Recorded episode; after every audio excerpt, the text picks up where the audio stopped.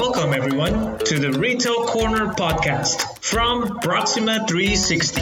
The purpose of our podcast is to bring a relaxed and educational environment to discuss the current retail landscape, best of breed products, and retail business best practices. You will always find us talking with business users, technical resources, and retail experts on how they are and where they are headed.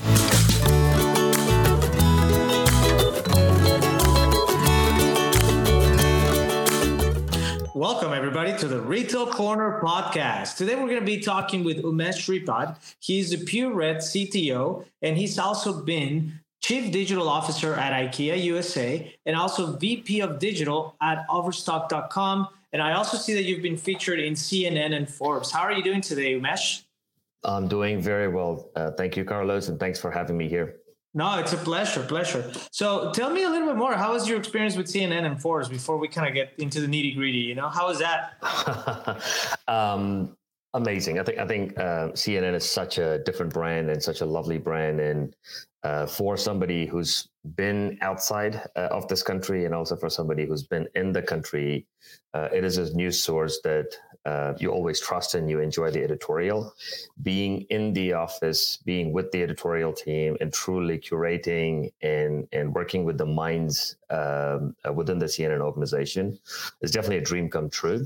And I was lucky enough to actually work uh, during and post the 2016 election. So, oh, wow. super, super, super exciting something that I'll take always with me. Yeah, I can't. I can't imagine. So, t- tell me a little, bit, a little bit about the journey. How how did you transition from that, right, to telecommunications and all that good stuff into into retail, right? uh, how much time do we have? Um, so again, see, in in in in all simplicity, um, uh, my career, I've, I've, sort of taken it to a, along the path of digital disrupted industries and being in the customer focused areas. So um, I started off again. Um, I'm fortunate to say this that I started off as a product manager in New Zealand uh, for a print media organization. Okay. If we can all sort of jot back our memory down to uh, 2006 and 2007, that's when the digitization really kicked off, right? So with the iPhone 3s and iPhone 3Gs coming out and people creating apps um, and everybody sort of starting to Google what the hell is an app and, and truly building uh, from there on, you know, uh, digitization just took off. It went in a completely different direction. So that's where I was super fortunate to be on the print media side because that was the first industry that got disrupted. Uh, mm-hmm. several innovation from a user experience perspective, or from an advertising perspective, or publishing to a different form factor, uh, etc um, really built my career over there. From there on, uh, again, New Zealand is beautiful, uh, but we are four and a half million people only. So I wanted to take my career to uh, a larger audience pool. So I decided to come over to US. Again, fantastic opportunity. Second phase of my career with TV media. This is the era of cord cutters and people moving into the digital streaming and innovation happening around the advertising technology and multi-channel publishing, et cetera, et cetera. So I was in the forefront of transforming Weather Channel and leading uh, the acquisition of Weather Digital with IBM, and then uh, moving on to CNN as well to truly uh, transform such an iconic brand uh, onto the digital side and grow uh, revenue and consumers. From there on, uh, mm-hmm. The, the third industry is retail. That's when the retail was going through transformation. Again, fortunate enough to join uh, as an executive with Overstock, led the transformation to become uh, led Overstock to become profitable, and then from there on took on the role with IKEA as a chief digital officer, um, growing the digital business and also keeping the profitability for a retail business. Um, and then and then recently with Bed Bath and Beyond, and now uh, with PureRED, where uh, I'm the CPO and the CTO. Um, so we are um, a, a, true enterprise tech, uh, one of a kind, where we're offering marketing technology, advertising and agency, and creative services, uh, truly becoming that one-stop shop for um, um, enterprise marketing needs. And being here and leading the product on the technology side is is awesome. Wow, that sounds phenomenal. So you, you have quite a journey. Congratulations on that. Oh, cheers. I've been fortunate. Yes. so, uh, as you have seen, obviously, you very well mentioned, right? Everything's getting more and more digitalized, and you're trying. Every retail, not just retail, but every sector is trying to streamline processes, right, and procedures uh, even the customer experience. So, how, how do you see consumer behavior changing with all of this, right? Obviously, there's a big, big change that's happening. Generations that were apprehensive on engaging mm-hmm. in the digital format, I think now love it, right? And they're part of the, of the whole wave. Uh, so, how do you see that consumer behavior changing, in, in particularly in the retail industry? in the recent years? Um, awesome, awesome, uh, great question. Um, I've been at the forefront. Um, I saw uh, both from myself as a consumer how my behavior changed, um, you know, pre-COVID, during COVID, and post-COVID as well, and even as a retailer and leading the digital uh, businesses and seeing how that how that transformation got accelerated from a consumer behavior perspective. Um, yes, we can talk about you know what happened on that side, but I'll sort of break it down into three components, right? So which led to that change in a consumer behavior. Mm-hmm. First one is around convenience. So we, as we started to, as human beings, we started to adopt to technology, and you know that fear of the usage of technology. When that got alleviated in in our mindset, uh, then we started to really enjoy technology, and technology got us convenience. So when, as a shopper, you know, I'm I'm shopping uh, with any retailer, now all of a sudden I got free delivery. Now I got pickup in store. I got instant delivery. I got, you know, door services. So all of these things started to come in. I don't need to leave the comfort of my home to actually go and enjoy the product that I, I want to have in my house.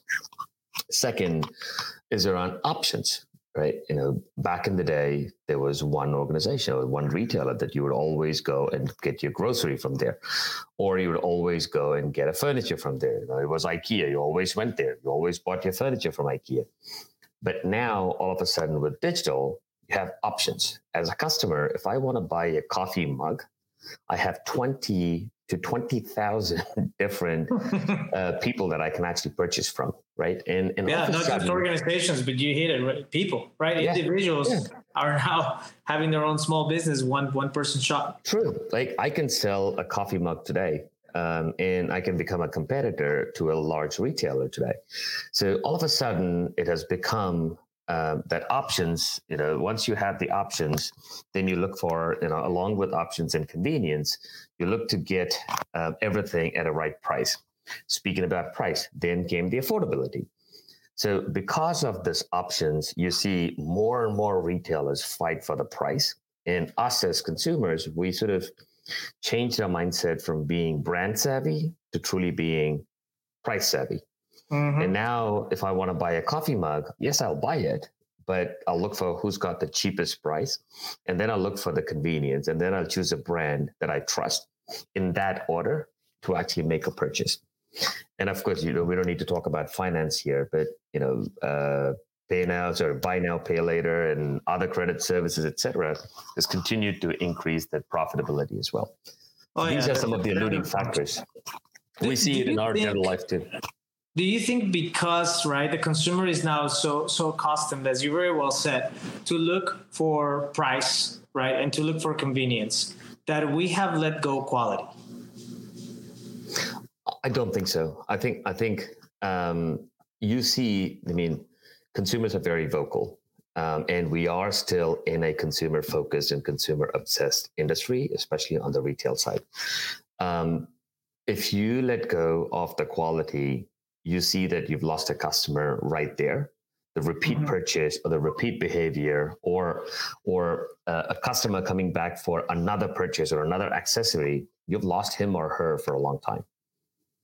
Um, yeah, you've seen many many use cases where services failed even though if you're offering cheaper prices and you've seen customers say no to a brand and go with somebody else. Because you're not offering it i can actually get the same product from another retailer so quality always remains paramount, uh, both from a product perspective and also from a service perspective to the customer. Yeah, absolutely. No, I think you, you're absolutely absolutely right, right? And it's important for everybody out there, right? Especially a lot of entrepreneurs that you guys are trying to streamline your processes, right, and put your products out there. It's it's not savvy to sacrifice quality, right, in any way, shape, or form. And, and I think some folks are doing it. Some retailers are doing it. Unfortunately, you know, if, if you look at the quality of their products a couple of years back till today, but as you very well said, because of the gargantuous amount of options, right, and the pricing, if, once you lost the consumer, is so expensive than it used to be 10 years ago to acquire a customer, right? It, I couldn't agree more. Tenfold, you know, yes. it's crazy. And so talking about consumer behavior, right? And obviously how companies are trying to better streamline their processes. I know AI is a hot topic, right? Everybody's talking about it and they bring it up in ChatGPT and so forth and so on. So how do you think retailers are going to leverage AI to truly improve the experience, or if not, to improve their processes and procedures in the back end to, to cost down on costs? Awesome, awesome question. So we already started a conversation. So let's continue that conversation, and then I'll see how we can actually uh, uh, bring in AI. Right. So a new opportunity been created. We spoke about convenience. We spoke about you know free deliveries, and I can actually shop from the comfort of my house or my living room, wherever it is. Mm-hmm. So as soon as I do that, now with free delivery means the returns for the businesses goes up. We know that the average return rate on you know digital business is roughly around 20 to 30 percent. And and every time a customer is returning a product, that's actually hurting the bottom line at the retailer side.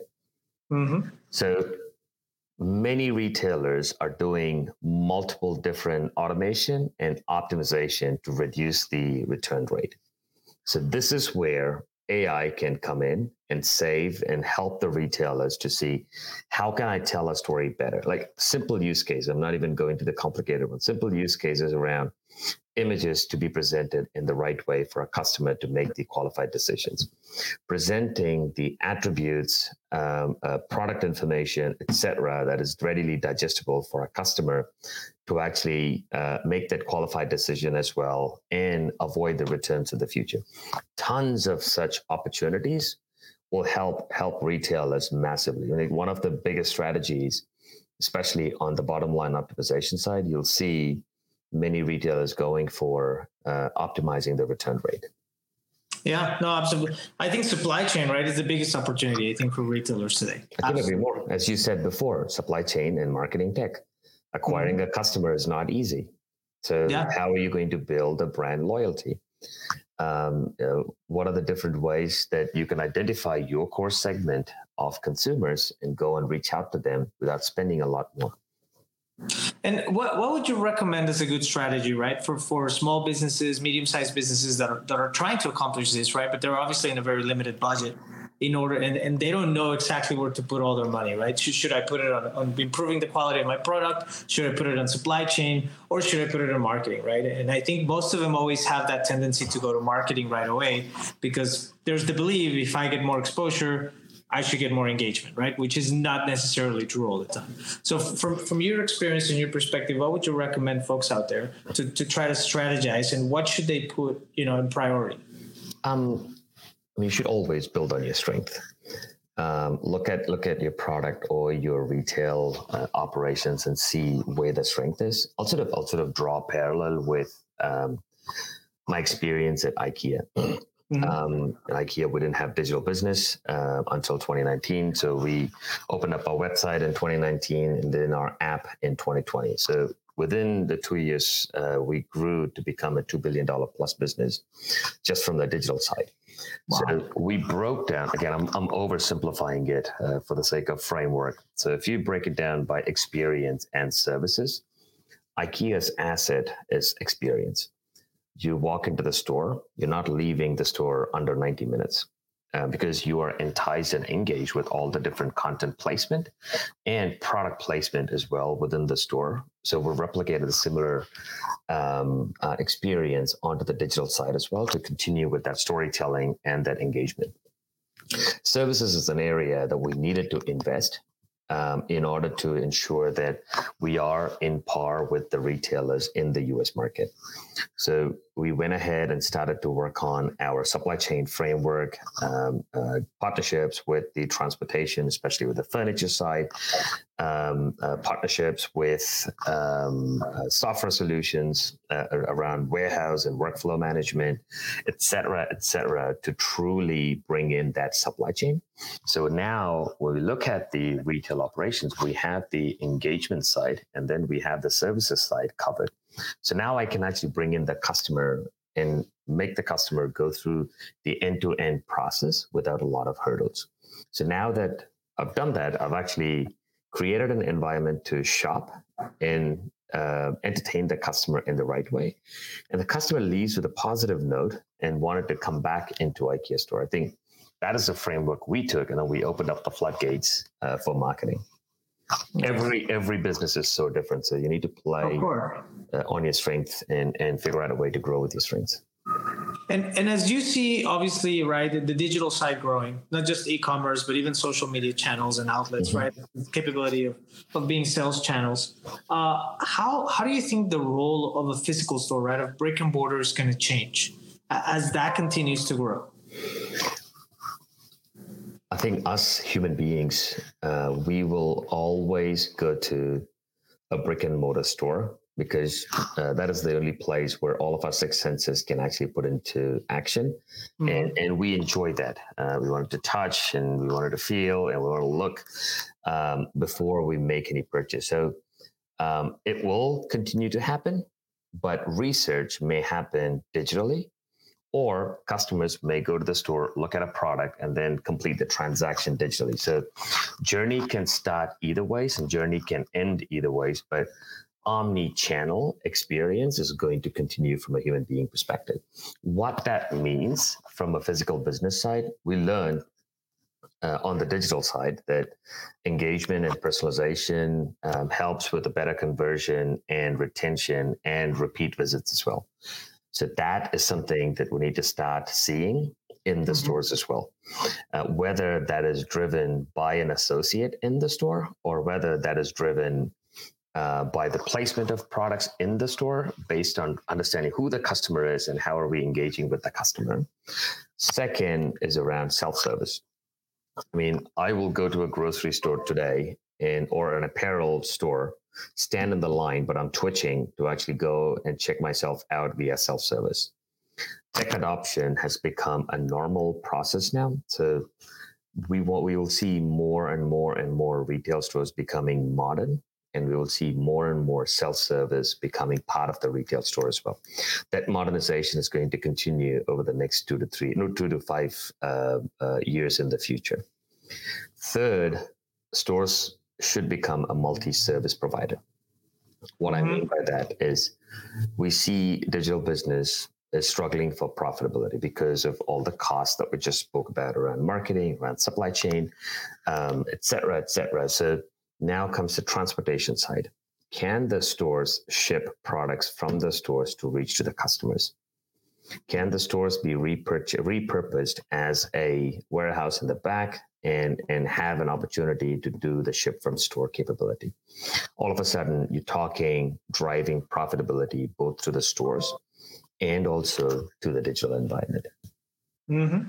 And and also the the the the quickness, right, to get that good to the consumer, right, so that that totally. experience is well affected. Yeah. And, and, let me ask you something. As we're talking about, you know, consumer behaviors and how to engage customers, uh, one question I had, and and uh, this just posed on me, is loyalty programs, right? I feel mm-hmm. like at some degree they were very effective, right? Mm-hmm. Not everybody was doing it. But I feel like now every single retailer has that loyalty program. And as everybody spreads that loyalty program, it seems like the giving gets less and less. You know, it's like before you would spend thousand dollars and you would get 10 bucks, 10 bucks back, right? And now it's like spend a thousand and get a dollar back, right? Where do you, where do you see the loyalty programs kind of going? And, and do you think from a marketing standpoint, is the value that they used to have 10 years ago the same as they can continue to have today?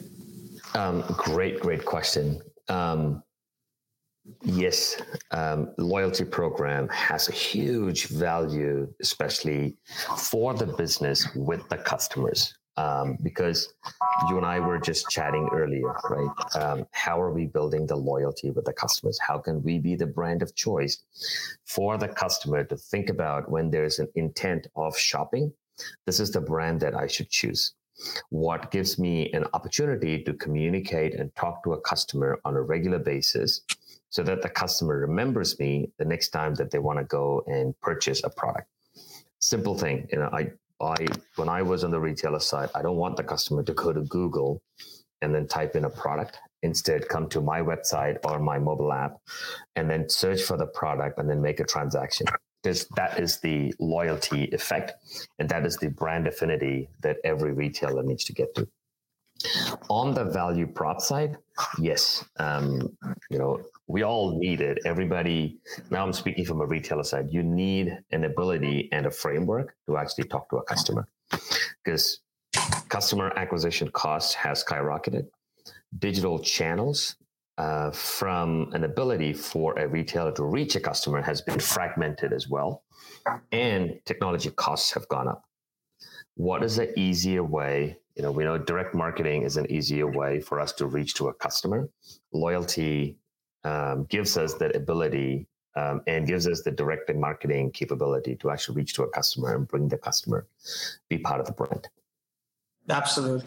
And I think one last question I would like to ask you, you know, yeah. and I always like to ask this of everybody. If you had one piece of advice for all our audience out there, right, from all your years of experience, what would be the one piece of advice that you would recommend everybody to really focus on in order as they continue to grow either their business or their career?